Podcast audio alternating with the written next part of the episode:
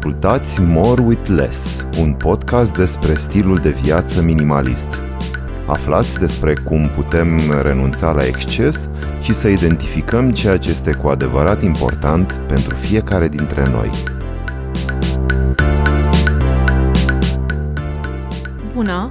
Sunt Claudia Chirilescu și în acest nou episod al podcastului More with Less o să mă aplec asupra noțiunii de libertate – Vreau să menționez că nu abordez acest concept în relație cu situația politică din regiune. Mi-am dorit de mult timp să vorbesc despre asta, despre libertate.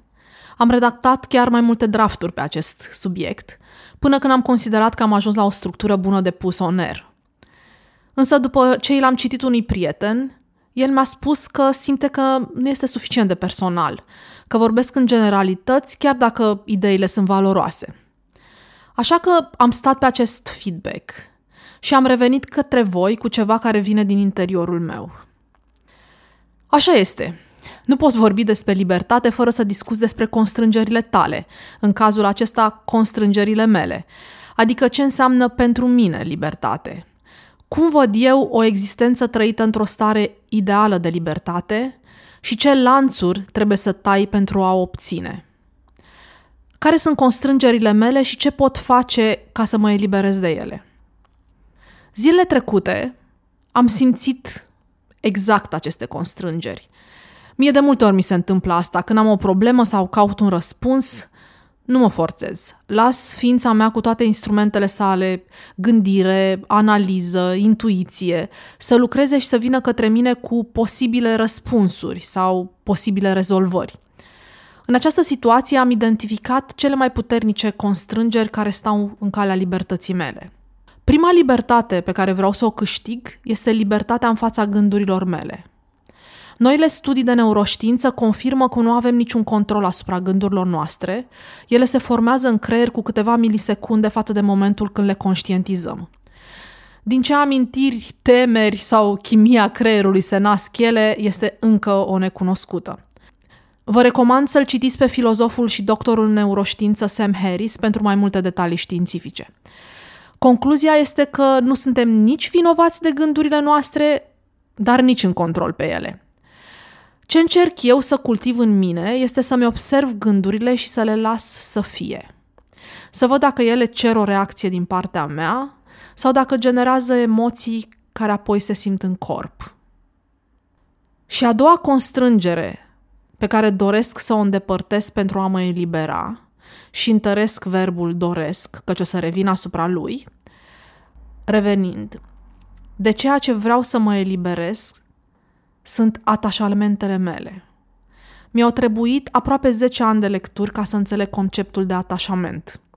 Prima dată când m-am întâlnit cu el, citeam despre filozofiile orientale și atunci l-am respins cu toată ființa mea, pentru că am simțit că lovește în ceva ce este foarte sacru și foarte important pentru mine, și anume atașamentele, respectiv iubirea pe care o am față de ceilalți.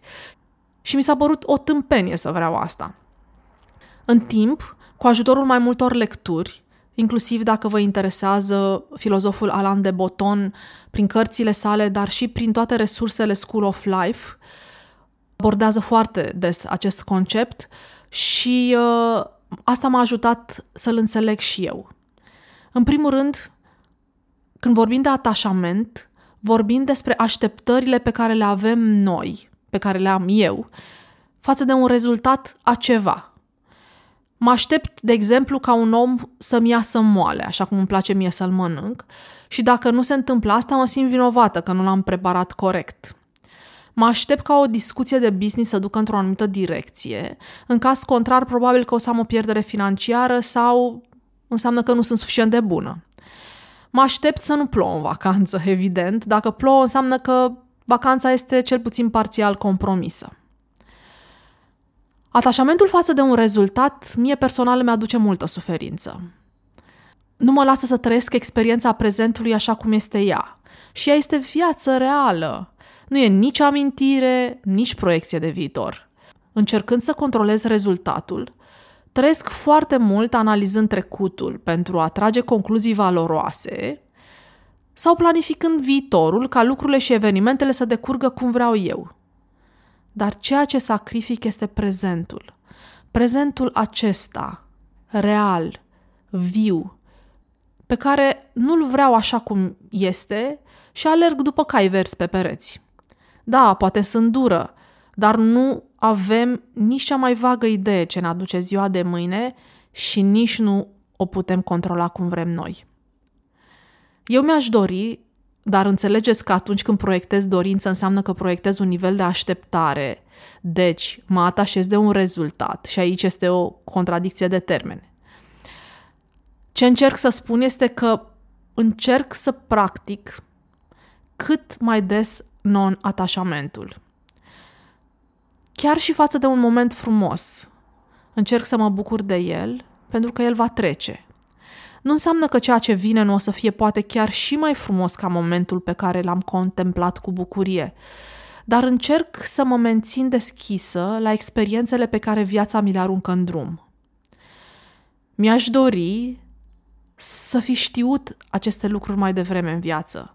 Cred că m-ar fi scutit de multe frustrări și suferințe. Poate vă întrebați de ce discutăm despre aceste lucruri la un podcast despre minimalism. Păi atașamentul este cel care ne împiedică să ne debarasăm de ceea ce nu ne mai slujește, nu ne mai este util sau nu ne mai aduce bucurie. Pentru că ne gândim că acel lucru a însemnat ceva pentru noi cândva. Din cauza asta avem reținere să ne despărțim de acel ceva din viața noastră. Sau poate fi o nesiguranță legată de viitor. Ne întrebăm, dar dacă îmi va mai trebui și nu o să-l mai am la îndemână? Eu personal chiar experimentez o asemenea situație în prezent. Am donat un vas de sticlă, o vază mare transparentă, perfectă pentru momentul când partenerul meu propagă plantele de interior. Dar pentru că nu am mai făcut asta de 2 ani de zile, am considerat că nu are rost să ținem în casa noastră un vas care are o utilitate limitată și punctuală. Acum, va trebui să contactez persoana care am dorit acea vază și să o rog, dacă încă o mai are și este întreagă, să ne împrumute pentru două luni până când noile tulpini vor prinde rădăcini și vor fi pregătite să fie plantate. Până la urmă, orice sau aproape orice problemă are o soluție. Revenind la atașamentul de persoane, profit de faptul că am deschis acest subiect și aș vrea să vă las cu câteva gânduri ale mele legate de acest subiect. Consider că în viață trebuie să iubim cât mai mult. Se pare că avem o capacitate infinită de a iubi și personal încerc să cultiv iubirea cât mai des. Sigur, de multe ori confundăm iubirea cu iubirea romantică. Mare greșeală. Iubirea de care vorbesc eu se manifestă față de ființele vii, așa cum ne iubim părinții, pisica. Putem să ne iubim și colegii de muncă, nu? Vecinii, de ce nu o facem? De ce suntem așa de zgârciți cu această iubire, despre care mulți spun că este ceea ce ne ține în viață? Zonele albastre din lume, în care speranța de viață este cel mai mare, au un singur lucru în comun, comunitățile. Și acolo este dragoste. Nu-mi place că am ajuns cultural să compartimentăm dragostea și să ne o permitem moral doar către membrii de sânge, adică către membrii familiei. Avem atâtea în comun cu cei pe care inițial îi numim străini și care ajung apoi să ne devină prieteni dragi. Pe ei de ce nu iubim? De ce am pus egal între dragostea romantică și iubire? Cred că de multe ori căutăm iubire și primim altceva în schimb care nu ne satisface nici pe departe și ne lasă goliți. Atașamentul față de ceilalți pentru mine înseamnă că sunt conștientă că îmi place prezența acelei persoane. Mă simt bine în preajma ei. Mă simt văzută. Mă simt susținută. Simt că este atentă la nevoile mele. Sigur, n-am niciun motiv să întrerup o astfel de relație, de ce aș face-o? Dar ce pot să fac este să conștientizez recompensele pe care le primesc dintr-o relație și cred că asta îmi va da curaj să construiesc și mai multe relații și cu alți oameni. Cine știe ce recompense emoționale pot primi de la altcineva? Atașamentul de care vorbesc este cel în care devenim dependenți de anumite persoane și ne închidem. Nu mai lăsăm alte persoane să pătrundă în acea relație. Devenim ca un grădinar care de frică că să nu cumva să se întâmple ceva rău cu plantele sare, le acoperă și le protejează așa de mult încât ajunge să le ferească chiar și de lumina soarelui. Și noi putem ajunge să sufocăm o relație, să o golim în extremis. Este un proverb indian care spune că poți bea apă doar cu palmele deschise, nu cu pumnii strânși. Un om este ca un univers. Imaginați-vă cum sunt mai mulți oameni. Când te simți iubit de mulți oameni, parcă simți că poți dărâma munții, cum îmi place mie să spun. Și eu am cultivat în viața mea câteva relații lungi și foarte apropiate cu câteva persoane. Și mă confrunt, sigur, cu atașamentul față de ele. Simt că dacă ceva ar distruge acele relații, aș suferi foarte mult. Dar acesta nu este decât un gând, care nu face altceva decât să întărească convingerea că trebuie să te agăți și mai puternic de acele relații. Ce cred însă că ar trebui să fac eu? Ar trebui să mă deschid, nu să mă închid. Să mă deschid către oameni, în primul rând. Să-i descoper și să mă las influențată de ei. Să mă deschid către viață, cu toate experiențele ei. Toate dacă le privim în ansamblu, se leagă între ele și sunt în directă relație cu conceptul de zonă de confort și pericolul de a rămâne blocat acolo. Și atașamentul, ca și ieșitul din zona de confort, înseamnă să-ți vezi atașamentele care te țin în acea zonă de siguranță, de familiaritate și să înțelegi că această stare este oricum iluzorie, pentru că ea nu este permanentă. Și cel mai bun antrenament pentru viață este să ieși singur din zona de confort, să-ți dai voie să evoluezi și să-ți oferi libertatea absolută. Libertatea de a fi tu însuți în fiecare moment. Ați ascultat podcastul More with Less.